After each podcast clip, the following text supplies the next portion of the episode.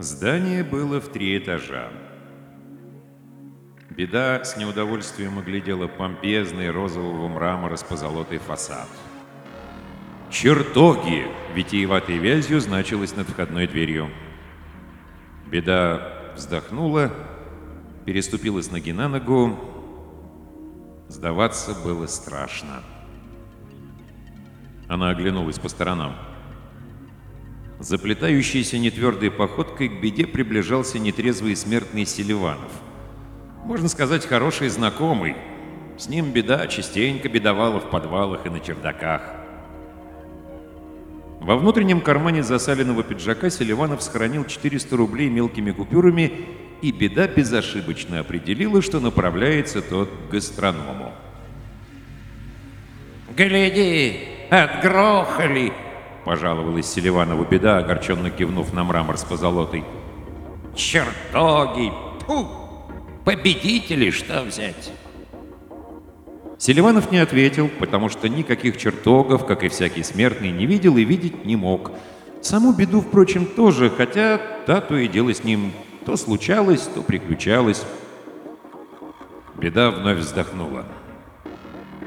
«В последний раз настаю», — тоскливо подумала она. Брезгливо двумя пальцами изъяла купюры и спустила их в водосточный люк. Деньги ей были ни к чему. Еще пару минут потопталась перед поганым зданием, понаблюдала, как незадачливый Селиванов, хлопая себя по карманам, причитает «Вот беда-то какая!» Невесело хихикнула и побрела сдаваться.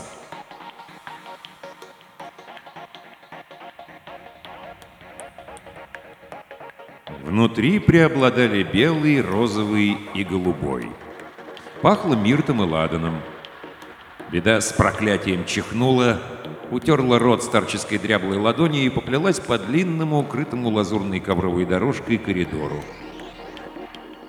«Поганцы такие!» — бронилась беда на ходу с отвращением, глядя на развешанные по стенам плакаты. «Радуются чужой беде, святоши напыщенные! Проходимцы!» «Зло повержено! Нет больше зла!» Одну за другой считывала она пакостные надписи на плакатах. «Да здравствует Царство Божье!» В торце коридора во всю стену красовалось полотно бездарного живописца, на котором был намалеван заколотый Люцифер. Гордое, мужественное лицо Люцифера бездаря безобразил на совесть, пририсовав морщины, одутловатость и двойной подбородок.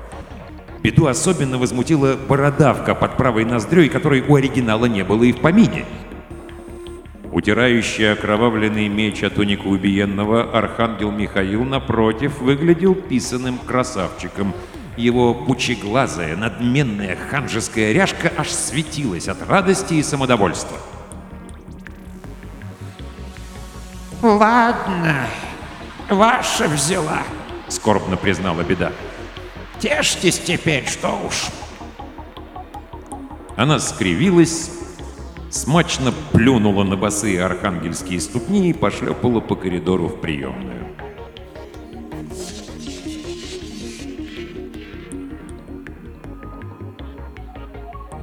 «Явилась, корга старая?»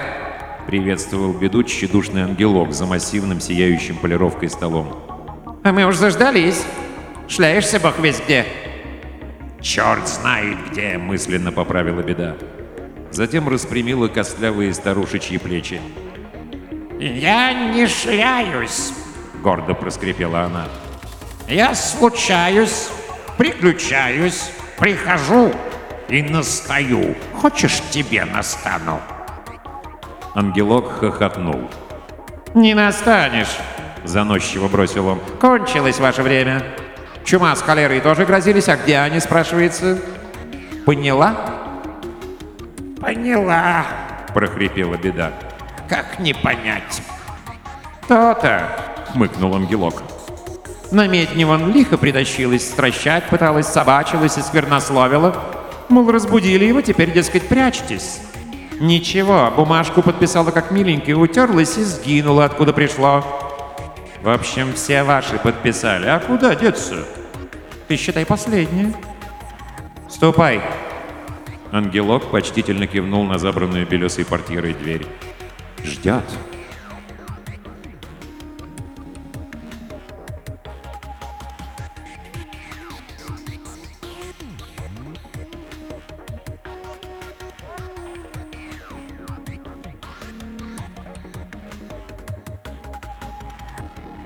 Архангел Гавриил сидел, вальяжно развалившись в роскошном кресле и закинув ноги на стол, а крылья на этажерку.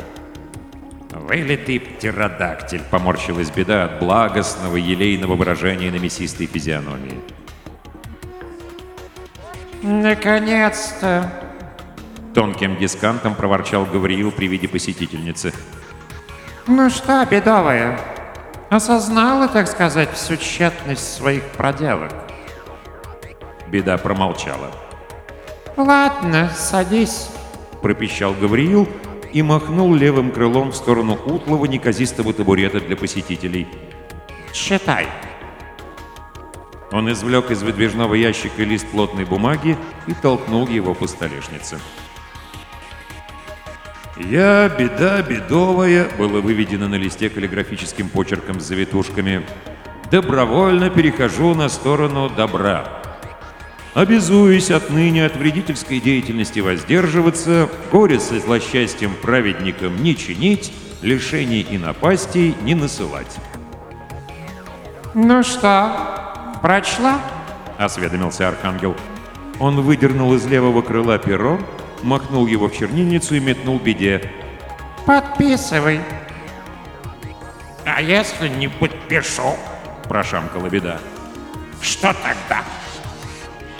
Тогда придется тебя ликвидировать, как оспу с чехоткой. «Что ж мне, вообще не случаться?» — с досадой уточнила беда. «Я же не смогу, я привыкла». Архангел зевнул. «На период ломки тебе позволяется бедокурить в тюрьме», — милостиво сообщил он.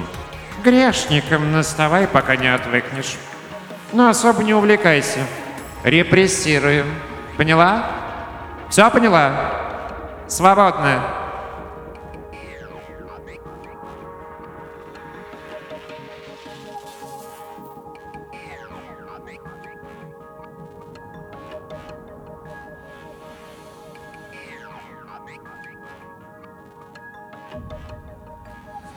Вот и все, тоскливо думала беда, хромая от поганых чертогов прочь. Второго Люцифера нет и не будет. Кто теперь защитит некогда грозное, а ныне бессильное темное воинство? Пасхальное, церковное, благовещенское, брезгливо считывала название улиц дорожных указателей беда. Совсем обезумели святоши. Скоро нужники в соборы божественного отдохновения переименуют. Она достигла городского парка, привычно просочилась через решетчатую ограду и побрела к рюмочной. Сгущались вечерние сумерки, любимое бедой время. Она предпочитала приключаться именно в такие часы, когда дневной свет трусливо отступал перед неизбежным и неумолимым натиском ночи. С собирающимся в рюмочный контингентом беда приключалась особенно охотно. Тощая желчная свара и здоровенный краснорожий мордобой при виде беды поднялись с парковой лавки. Свара дернулась и поклонилась, мордобой пропыхтел что-то приветственное и невнятное. «Ну как тут?» — вяло полюбопытствовала беда. Она кивнула на крыльцо рюмочной, куда вышибала как раз вытолкал двоих изрядно вдевших завсегдатаев — Подпивший смертный Пилипенко сноровисто ухватил за грудки нетрезвого смертного Рахметова. «Козел ты!» — сообщил Рахметову Пилипенко. «Чурка!»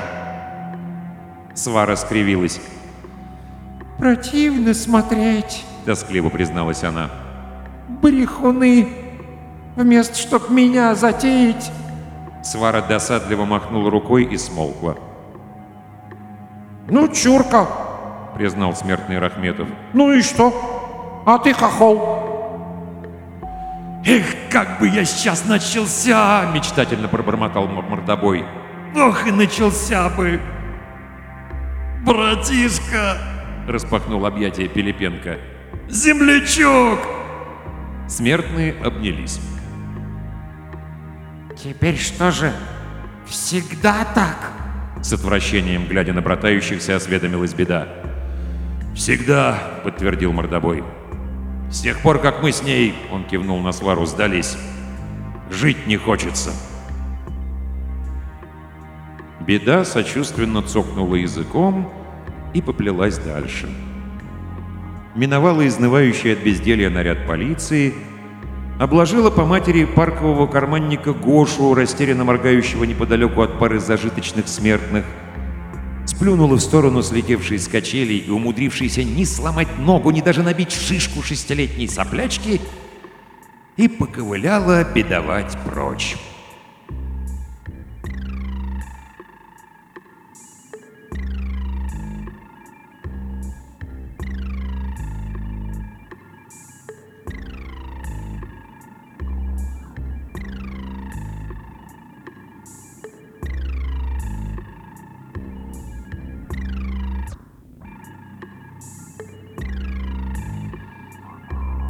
На чердаке было зябко и сыро, пахло плесенью, мышами и волглым тряпьем. Беда сгорбилась на лежалой куче мусора в углу. Несмотря на милую сердце обстановку, на душе было муторно. Вот уже с неделю беда ни с кем не приключалась и ни к кому не приходила. Смертный молокосос Юрчик с четвертого этажа в отсутствии родителей напрасно сжег спички, пожар упорно не занимался. Петр Матвеевич шестого затеял мыть окна и поскользнулся на подоконнике, но вместо, чтобы вывалиться наружу и расплющиться об асфальт, спланировал вовнутрь и отделался синяком на заднице. Взломщик Ванька Костыль битый час пыхтел, пытаясь выручить застрявшую в дверном замке отмычку, не выручил, махнул рукой и убрался. Эх, бедолага. То ли костылю, то ли себе посочувствовала беда. Поднялась с насиженной мусорной кучи и пошаркала на выход. От вынужденного безделья у нее ломило тело и путались мысли. Знакомцев проведать, что ли? Бормотала себе под нос беда, пока тащилась по городским улицам и переулкам. Пожалиться на жизнь, сплакнуть по былым временам, может, и легче станет. На углу божественный и праведный в десятки метров от светофора пригорюнился, спиной привалившись к водосточной трубе, несчастный случай. Его некогда щегольской двубортный костюм обветшал и засалился, тонкие фронтоватые усики обвисли, бесшабашные шалые глаза глядели с тоской. Беда сочувственно покряхтела и присела рядом. Бедуешь? — безучастно кон- констатировал случай. Вот и я тоже. Ну куда все это годится? — кивнул он на перекресток. Черт знает что. Беда, понимающим взглядом, проводила вылетевшую на красный Мазду с блондинистой смертной Трифоновой за рулем. На перерез смертный уверенно пер груженный щепнем КамАЗ. По встречной его залихватски обходил джип с тонированными стеклами. Не успевшая пересечь дорогу старушка застыла на крохотном пятачке как раз между ними. Несчастный случай негодующий крякнул, когда Мазда проскочила в миллиметре перед КамАЗным рылом и унеслась в переулок. Джип, чудом разминувшись со старушкой, пошел юзом, задел протектором тротуар, едва не снес цветочный ларек вместе с продавщицей, но в последний момент выпрямился, взвизгнул тормозами и укатил в проходной двор. Старушка, суетливо крестясь, посеменила по мостовой, увернулась от автобуса, ускользнула от мотоцикла, облегченно охнула и юркнула в подворотню. Вот так оно и идет. Пожаловался несчастный случай. А могло бы быть восемь трупов. Мечтательно причмокнул он. По Трифоновой давно кладбище плачет. Гоняет на своем катафалке, как черт на душу положит. Права ей полюбовник купил. Я десять раз мог бы уже этой Трифоновой случиться, а нет. Сижу здесь без толку день-деньской. А что поделаешь, иначе ликвидируют или в ад сошлют. Фатерлянд горшки чистить. Да есть ли он еще, Фатерлянд-то? Усомнилась беда. Может, и его Ликвидировали. Несчастный случай смолчал. Вопрос был не из тех, на которые хочется отвечать. Ладно, пойду. Беда поднялась и похромала к перекрестку. Просочилась сквозь груженную овощами фуру, проникла, кряхтя через заднюю стенку в почтовый фургон и поехала на вокзал.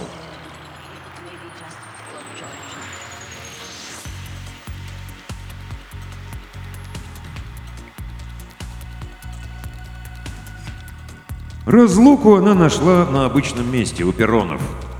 Изможденное печалью лицо разлуки сейчас показалось беде особенно унылым. «Ваше благородие, госпожа Разлука, Нараспев приветствовала старую приятельницу беда. как живется, как разлучается?» Разлука смахнула слезы с впалых морщинистых век. «Все глаза выплакала», — призналась она. «Проку только нет. Вот, гляди». Беда поглядела. Хорошенькая смертная Аллочка рыдала, прижавшись к груди молодцеватого смертного Дубинина. «Уезжает», — прокомментировала Разлука. На север за длинным рублем. У Дубины там дружки и тёлка, а эту постылую оставляет с детем. Ты глянь, глянь, сейчас передумает. «Да пропади он этот Красноярск», — сказал вдруг смертный Дубинин. «Что я, лось на морозе ишачить? Всех денег не заработаешь. Остаюсь. С тобой», — уточнил он, от души шлепнув смертную Аллочку по ягодицам. «Пошли отсюда», Вот так. — резюмировала разлука. Перерешил-таки дубина стаиросовая. Поезда отменяют, пожаловалась она. На Омск уже отменили.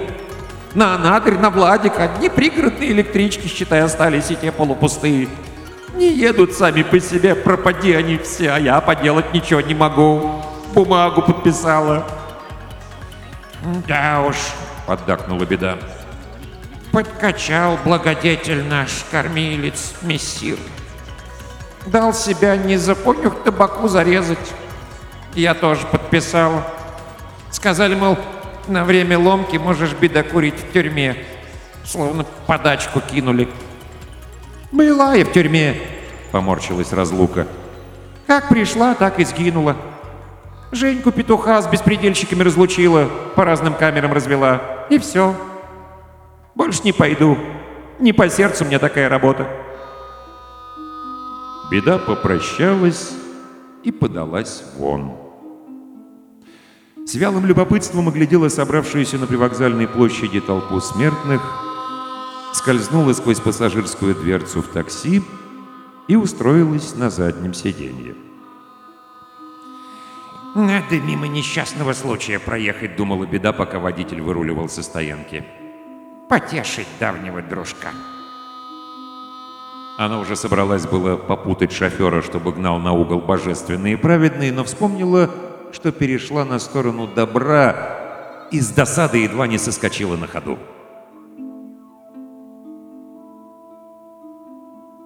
«Железнодорожники бастуют!»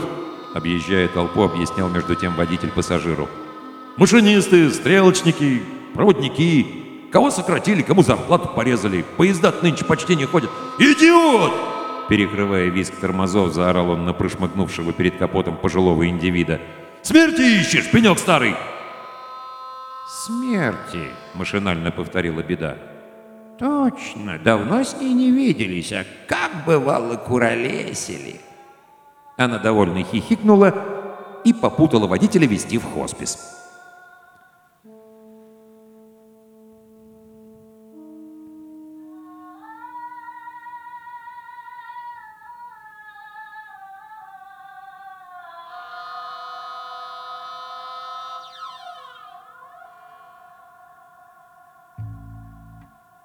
Смерть клевала носом в приемном покое, умастившись в кресле для посетителей.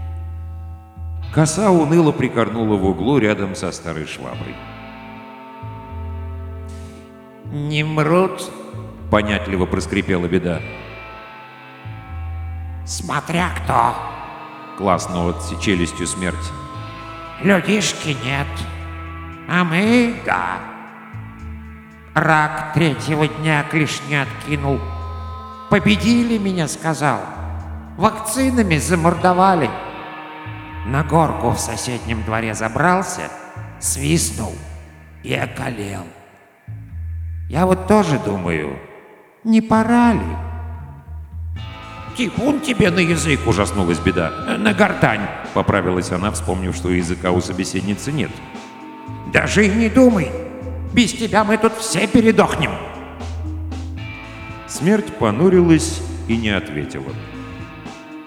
Ты верь, Собрала воедино остатки оптимизма беда. будет и на нашей улице праздник. Вряд ли. Уныло вздохнула смерть. С чего бы ему у нас взяться? А если даже будет, то когда еще? А когда бы то ни было, подождем. Зима к тому же на носу. Самое время впасть в спячку.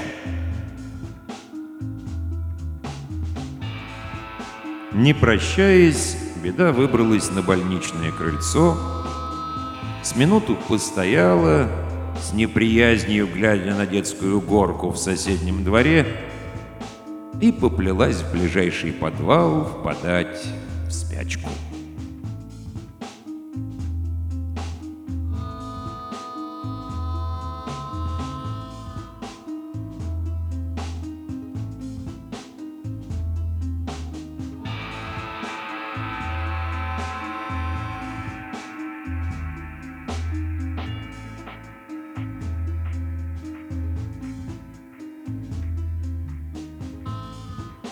Беда не знала, сколько времени проспала. Разбудила ее человеческая разноголосица. Беда продрала глаза и вгляделась в темноту. Людишки были сплошь незнакомые, на подвальных обитателей не похожие. Кошмар, что творится. Посетовал лысоватый смертный в потертом пальто. Вчера еле до автобусной остановки добрался. Пожарные все улицы запрудили. Машины свои всюду понаставили, сирены включили. Хорошо не бронзбойты. «Забастовка», — задумчиво сказал тощий смертный в ушанке. Да вы разливайте, разливайте, Алексей Дмитриевич. Летчики тоже бастуют. Поддержал толстый смертный с одутловатым лицом. Э, полицейские бастуют, э, врачи бастуют, гробовщики. Сокращают всех. Преступность, мол, резко пошла на убыль, и заболеваемость, и смертность. Просто беда какая-то. Вы лучше пейте, Андрей Кузьмич, а то накликаете еще. Дурень ты. — проворчала недовольная спросонья беда. Меня уже накликали. Трампункты закрывают, Выпил, но не унялся Андрей Кузьмич. поликлиники закрывают, больницы, морги, даже дворцы бракосочетаний. Один на весь город остался. Перестали, дескать, люди разводиться, не говоря о том, чтобы помирать. В общем, пришла беда, отворяй врата. Беда саркастически фыркнула. Дурацкие поговорки смертных вызывали у нее неприязнь. Никакие ворота для нее открывать было ни к чему. Она прекрасно просачивалась через ограды, плетни и входные двери. Ладно, выпивайте. Милостиво разрешила беда и подалась из подвала вон.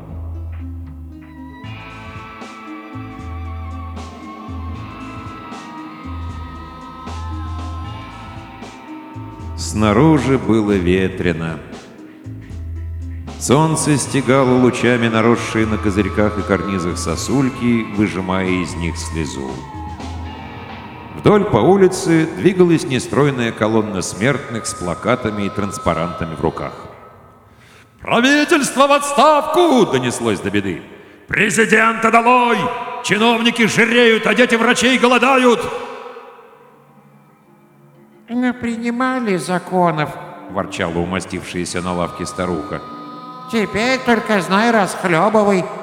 Всеобщее торжество добра, как же. Недаром люди добром это самое называют. «Говно!» Беда благосклонно кивнула.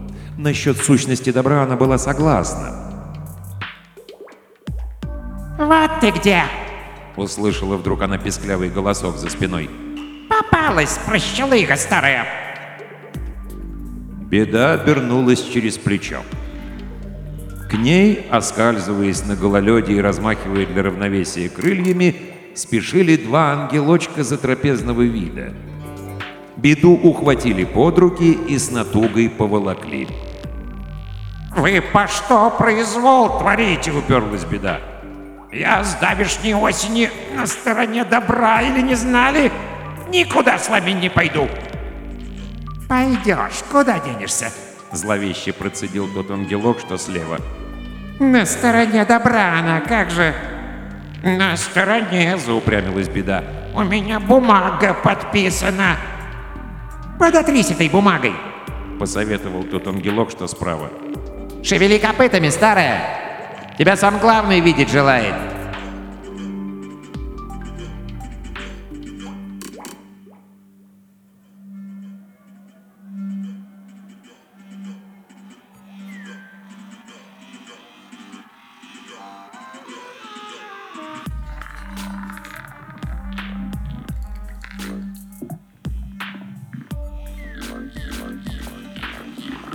«Обыскались тебя, бедовые!»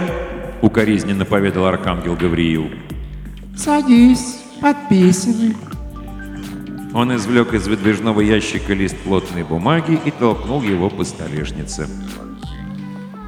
«Я, беда бедовая», было выведено на листе каллиграфическим почерком с завитушками.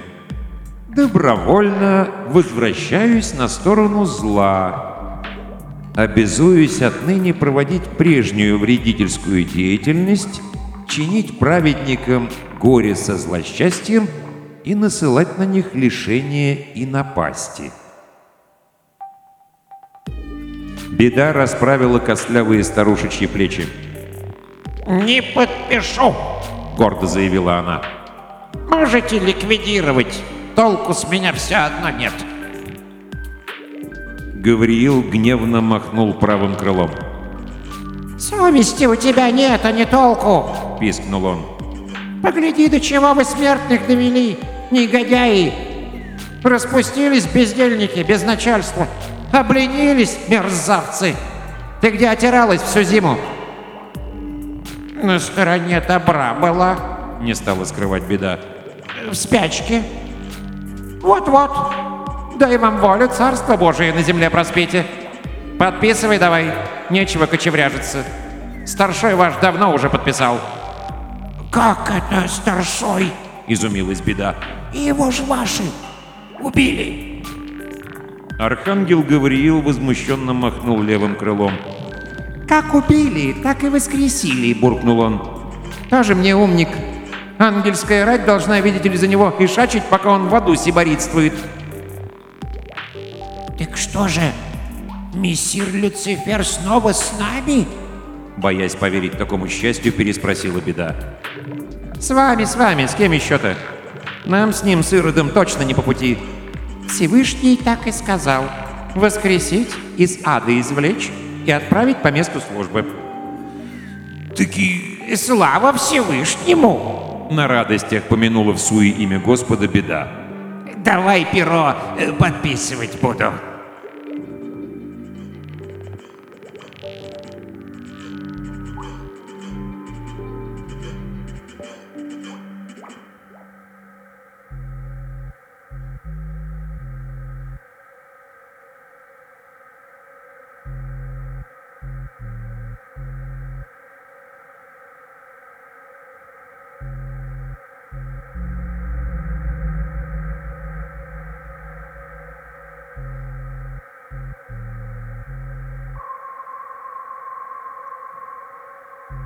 На углу привокзальной второй собачьей приплясывал от радости одетый с иголочки несчастный случай.